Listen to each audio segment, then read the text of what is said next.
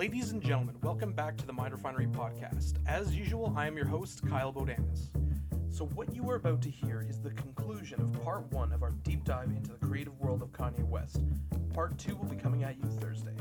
Before we get started, we are happy to announce that our culinary series, Plated, has been nominated for Best Documentary and Lifestyle Series, as well as Best Toronto Series at the 2020 Toronto Web Fest.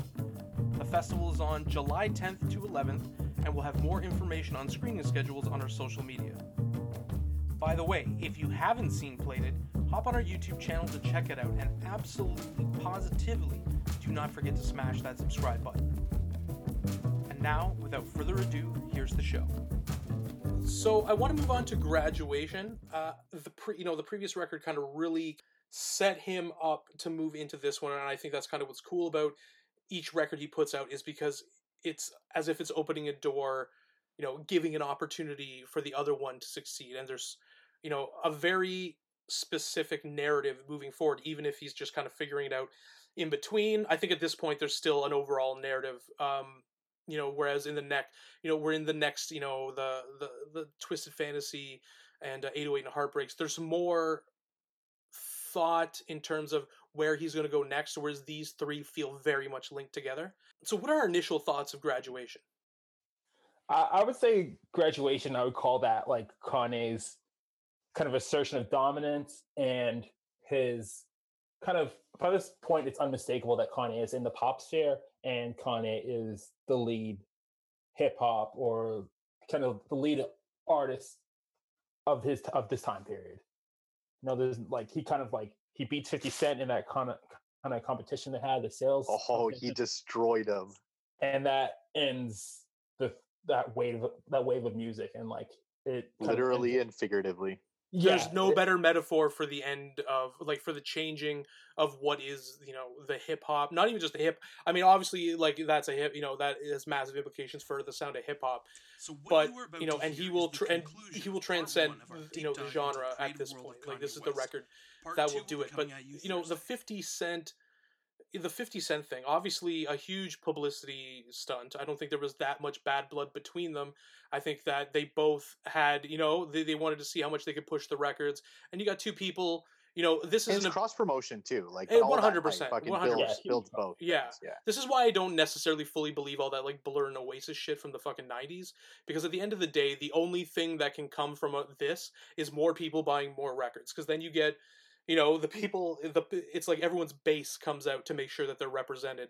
But yeah i think that whole thing with 50 cent really reflects where everything is going and how things have settled because this is an important record for 50 cent coming out. He's had success but he's got to keep it going amidst a genre and an industry that is changing as a result of these you know young people coming in with maybe less antiquated ideas of, of what hip hop is. But um, yeah, yeah, I I think that th- this album is like a very strong declaration and a shift in tone, not only for Kanye but like in the industry as as itself. And like as you said, fucking 50 Cent, those albums, there's not a lot of progression on those albums. You know, I mean, there's not a lot of evolution on those albums. He's kind of putting out different iterations of the same idea multiple times while Kanye is fucking reinventing the wheel every time. And yeah, like there's like just like the graduation, like like the, like the title and suit. He's graduating. He's kind of leaving back that uh like leaving that college uh dropout persona behind a little bit.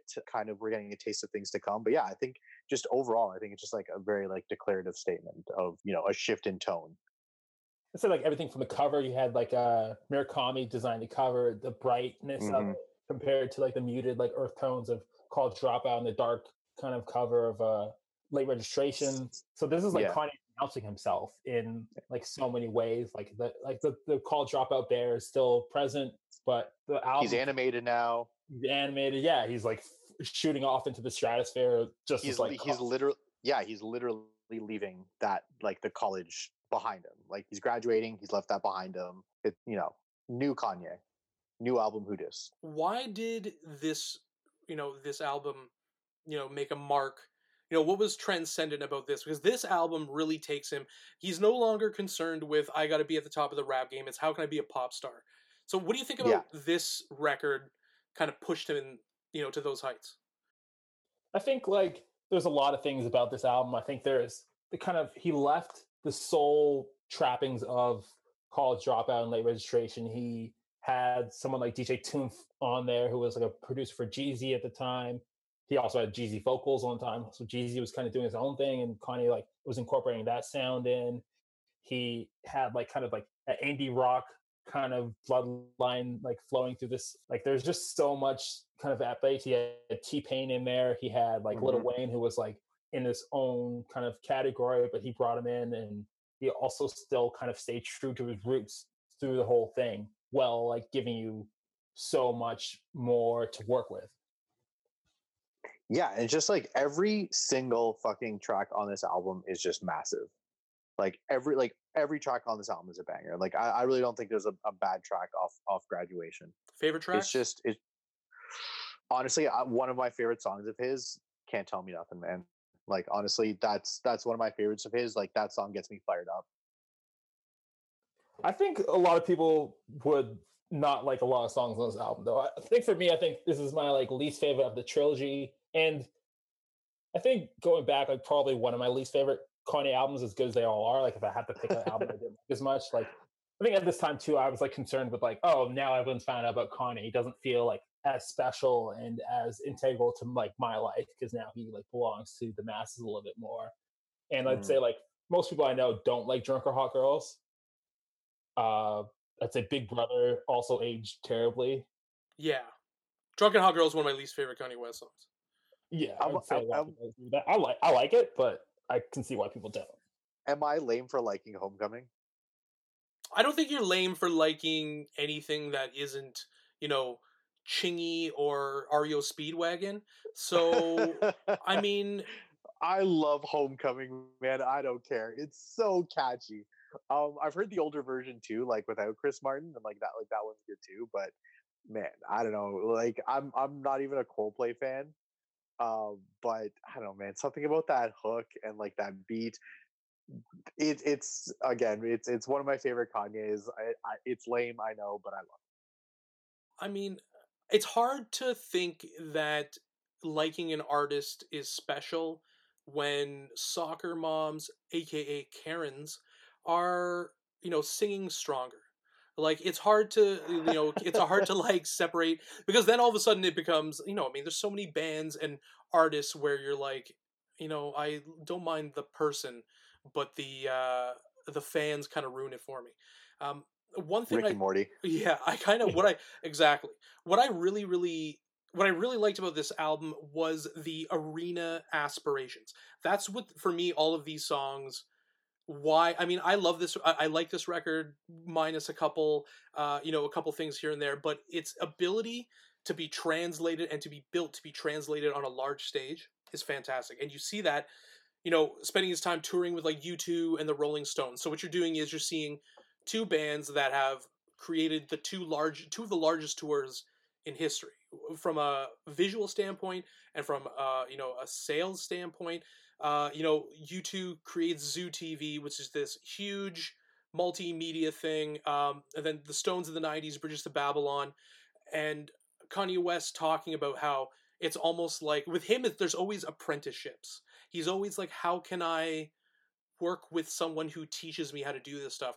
And you see with yeah, his always learning, always learning, like we said before. Yeah, and just his ability to make these songs theatrical and you know for a much larger stage bringing arena rock um, to the you know to the hip hop lexicon. You know what about these you know what about these songs makes them bigger? Like and how did it fuel you know the glow in the dark tour? Like why were these songs really custom made for it? They're they're bombastic. I think that's the easiest way to put it. Like they're like they fill a stadium. Like like you got those fucking big beats. You got those big fucking hooks. Like you can have people singing along, people rapping along, and like I know, I think it just just lends itself really well to to to filling up. And then he he he take he looks at everything from like like we are saying like a visual standpoint. So all his live shows are like insane from a technical standpoint. Like he pairs himself with like like crazy um I don't know what you call them like stage managers for for shows. Um conceptual artists and stuff So he he really does, designs that shit from the from the ground up. Um, I've only seen videos from this tour. I've seen I've seen him twice. I saw I saw the Watch the Throne tour, and then I saw the Yeezus tour. So I'm definitely not like super familiar with this, but just I'm sure we'll touch on that like later on. But just from those shows, complete spectacles. Like they were expensive, but worth every second. Those things were more of like performance art than well, especially Yeezus was more like performance art than it was um like than it was a concert. And like you're watching this in a fucking like at ACC or not Scotiabank now, whatever. It was ACC at the time. Uh, the Glow in the Dark tour. I thought I thought that was at Molson Amphitheater. I saw this one. Oh, Molson Amphitheater. That would have been a Yeah. sick show. Yeah, that show, and he had Rihanna opening for him, who wasn't obviously the Rihanna we know now. But I think like it was a lot of the Damn, that's electro dope. elements that he brought to this, right? Because like Yeah. this is like pre uh EDM taking over the charts, but obviously like working with Daft Punk on Stronger and and like, like- flashing lights and shit. Flashing Lights is like another like obviously like a huge song. I think Mr. Hudson's on there somehow. Um T Pain, like Good Life. Like there's just there's elements and qualities about like the songs on here which don't mirror anything so much on the previous two albums, but kind of point towards a new and a bigger sound and a bigger place. Like you said, like touring with U2 and kind of coming off of these things. And this is like the era of like I think iPods were just like kind of becoming popular this time, like or maybe had already been around some iteration, but like it was just like kind of a, a newer era and a newer wave that music was going that like it hadn't really been what it had come from. Yeah, and mm. returning to dipping back into this idea of arena rock from the 70s, late 80s, that, you know, and incorporating that into what he does. I I was at Lollapalooza Grant Park in 2008 and we caught a set but they overlapped the headliners. Like this was a particularly awesome uh headlining like you know rundown. So like it was like radiohead nine inch nails rage against the machine wilco and uh kanye west. And absolutely fantastic one of the best lineups i've ever seen. So we caught i believe it was rage against the machine and then went to the other side and we caught the last part of kanye west's set and he played stronger. And it was just incredible because we had we didn't listen we didn't laugh off that kanye west was headlining it.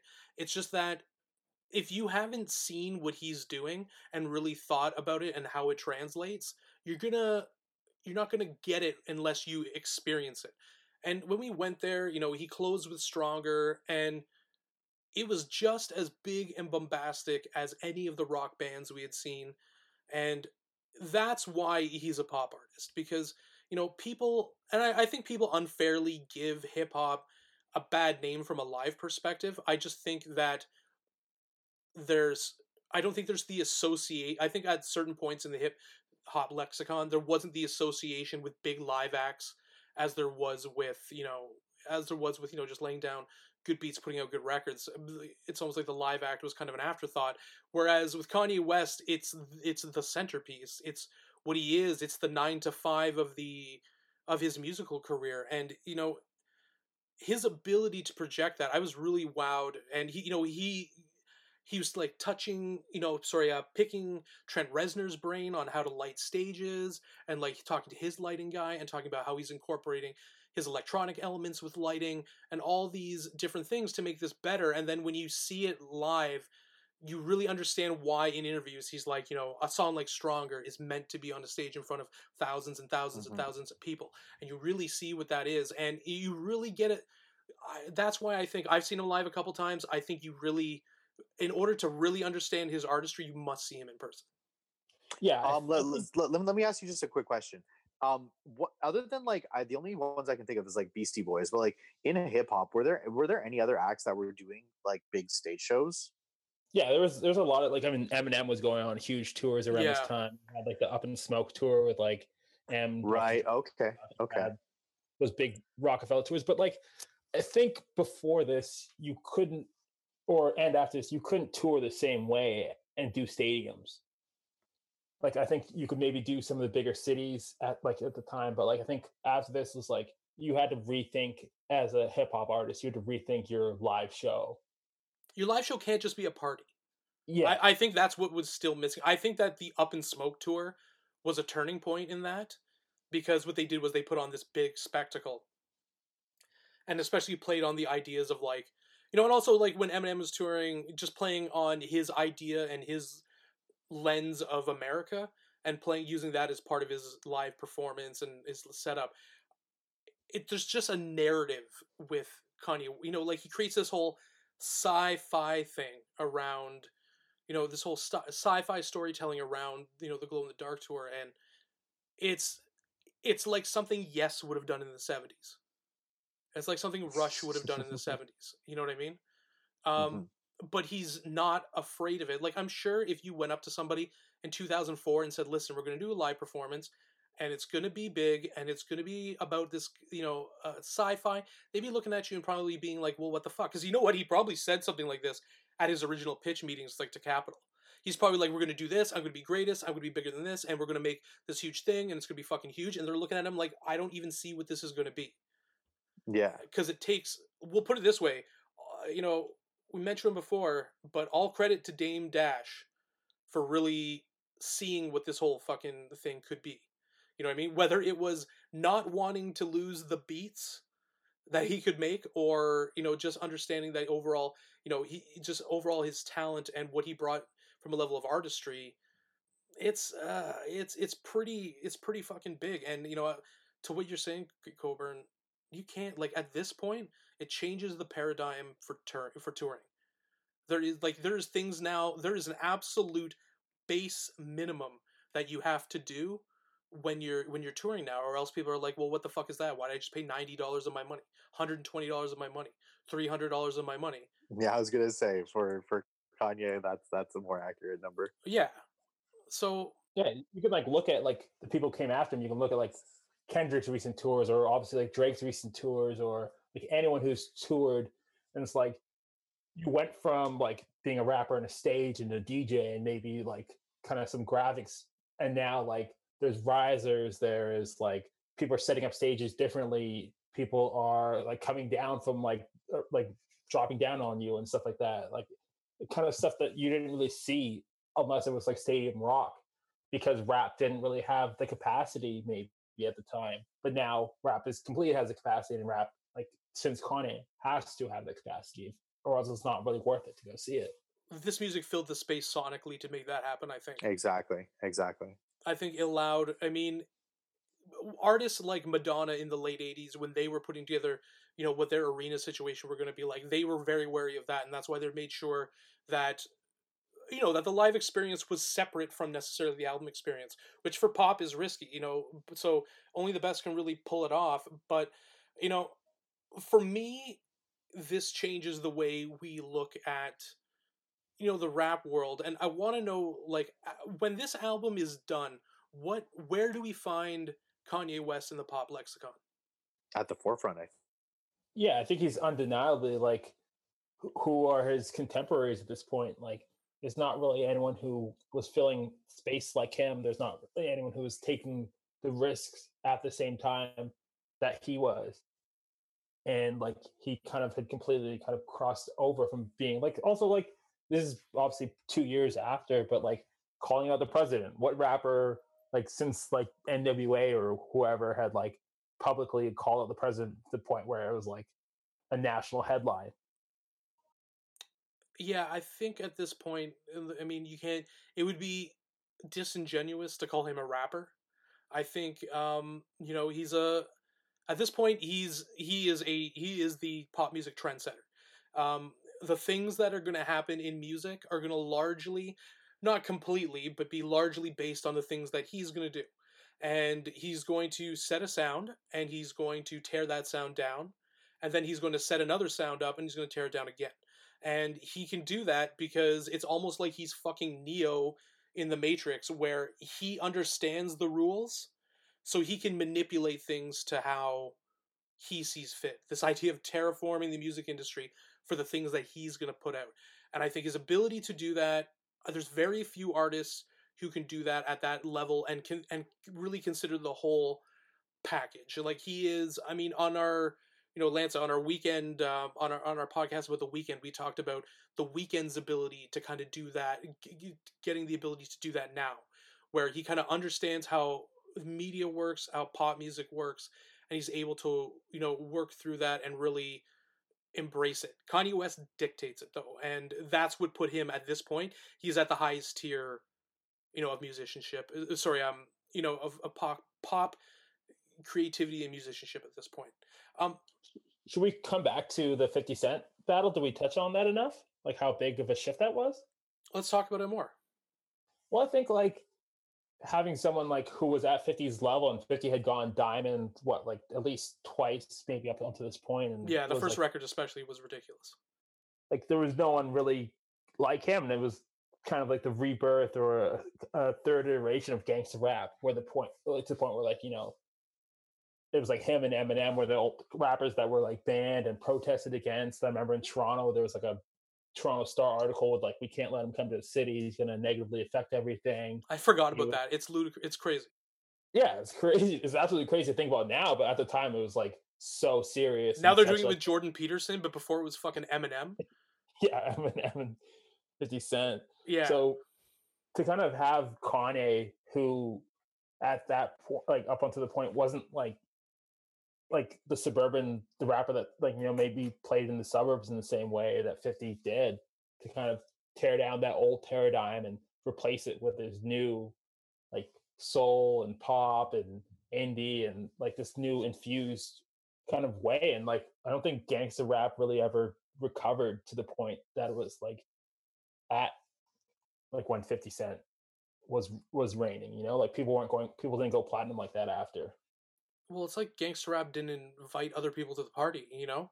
Like it didn't it didn't bring in the wider musical community, so it could never transcend you know its genre or it could even really continue right like in order for music to continue for a long time you know it, it needs to be constantly fueled and it needs to have room to grow and you can't just keep listening that's why you know the the, the comment about 50 cents records just kind of being the same thing over and over again is spot on because it's like are you selling hits or are you trying to create something? Like that's that for me is the fundamental difference and listen if you on more power to anybody who makes good tracks and gets paid for it like that is difficult shit but i think at some point especially when you're comparing them in a beef not in a beef but in a competition you have one artist who is stagnant and representing the old world and this new artist who all he wants to do is consume more influence and then spit it out uh, to you know an unsuspecting population and then have them love it. Yeah uh, it was it's amazing. It, it, like i don't think we'll see another paradigm shift like that so obvious and so like in your face. Yeah i think we're if anything we're due for one now but i'm just wondering where the fuck that's going to come from yeah, it's, it's, I mean, it's hard to say. Like, is is anyone? Because uh, I don't think we'll see another Kanye. I don't think we'll see another like, like once in a lifetime kind of person to shift whole industries and whole genres and bend them and mold them and, like you said, terraform them to his will. I think that the music industry is a little too decentralized for that at the point at this point um whereas in the but i mean at the same time like everyone says that everyone says i don't know if there's going to be another this and i don't don't know if there's going to be another that and like in my gut my gut reaction to that is you're right but then it's like then it comes you know what i mean? Yeah. Then yeah, it comes. exactly and this is probably why he got rejected so many times because it's like That's... no one else could see that too and there is and to be very honest with you, if anything, it's you got to have a little know-how, but you got to have a fucking little bit of luck too. Absolutely. I hope it catches on. So to tie up this thing, this whole this first leg of our journey here, um, what work best defines this period for Kanye West? You know, at the end of this run, what would be the work that if you were say, okay, describe Kanye West's early period? What what would you show them? Probably late registration. I think I think um, it's just like that perfect kind of like sweet spot where even though like I may like graduation better, I think graduation is kind of like a taste of kind of like what of things to come, and like um uh college dropout is uh kind of like almost a bit of a summary of like all his past, like the like his past uh, uh but before the solo work so i feel like yeah i think late registration is probably most representative of that era. Yeah i think i would i would double down on that. I would say graduation is a good summation of like what led up but i think late registration distills uh kanye best at this era at this time period. Like it's mm-hmm. kind of the sum of all its parts. So i think what obviously you can't have graduation without late registration but late registration i think is a little bit fuller it's a little bit like it shows you the the lushness and as much as it's not like a stadium album in the same way that graduation is it gives you the best parts of college dropout and it kind of fills out Kanye and it gives you his politics uh, again, reiterates, but also gives you a bit more into his personality. It's introspective and it's like it connects. It connects in a way that I think graduation doesn't for me. I think graduation is a more ambitious record. I think it aspires to be more, but late registration is the complete idea. I think, I, f- I think that there was, it's what he wanted to accomplish at the beginning of his career. I think it's the footnote. I think graduation is almost more akin to the records that would follow, but not as good as the records that they would follow, if that makes any sense. So, what he wanted to do and where he wanted to take things is represented on graduation, but he doesn't fully get there until albums, you know, the next albums. I think Late Registration is his best purely hip hop album. I think it's fantastic. I think it's um, I think uh, one of the best records of the decade for sure, and it just gives me a feeling. It takes me to a time and place that I really. It's the only album that can really do it. Uh, it's kind of the one that cemented my love of Kanye West, and it made me want to embrace the narrative that he was putting out even more. So that's why on graduation it was amazing to see him experiment but he was hinting at a bigger thing that he would eventually get to which is creating that certified, you know, legendary album, that certified one that has to go into the Library of Congress because it's so fucking good. I think it's Mighty Dark Twisted Fantasy. However, late registration, uh, I think it's the only one of his albums that can really be argued is as good as that record. I love his other records, but I think that My Dark Twisted Fantasy represents an idea that came to its full completion, and Late Registration is the first idea that came to full completion. Yeah, I would that's, say that's a good way to put it. Yeah. Did Did you say uh, that like some of some of his albums feel like there's half half of his old album and half of his new album? Yeah, yeah. Because I think that like definitely sums graduation up. Because I think he kind of starts you you lead in with the wake up mr west which is from late registration and then the kind of school theme almost dies out like really early on yeah in this album and then there's like a new kind of kanye that comes after like the school theme is kind of over and then kanye's like kind of has more freedom to experiment and to grow as soon as like the school theme wraps up. And I think the school theme wraps up super quickly on on graduation, and then he bleeds into a new Kanye. And then almost, you then you have like yeah. stronger, and then like you have like stronger is almost like it kicks down the door, and like this is kind of like the the new what's new. The college thing is almost like an afterthought on graduation. I you know what it reminds me of? It reminds me of how Sergeant Pepper's is about this fictional band, but that's not really put through the entire record. It like appears in flourishes, but like there's still you know yeah within you without you where it's it's not part of that narrative where it's more moving on to another thing. I think that's what graduation does. I, I totally agree. It doesn't keep it. It's almost like you're seeing the epilogue of the the college situation, the college narrative, and then yeah. it's talking. It's where he's going to go next because he initially was going to be a four part uh, album, uh, like concept. So it was going to be oh, I didn't know that. Uh, late registration, graduation, and then culminating in good ass job. And we'll definitely talk about it on the next episode. But there was something that obviously derailed where he was heading with that. Yeah, that makes a lot of sense.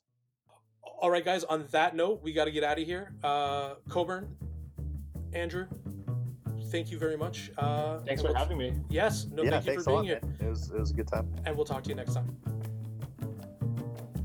All right, guys, thanks for listening. Just a reminder if you like this podcast and want to keep hearing it, subscribe and give us a five star review. And if you're not already subscribing to our YouTube channel or following us on social media, get on it. You will not regret it.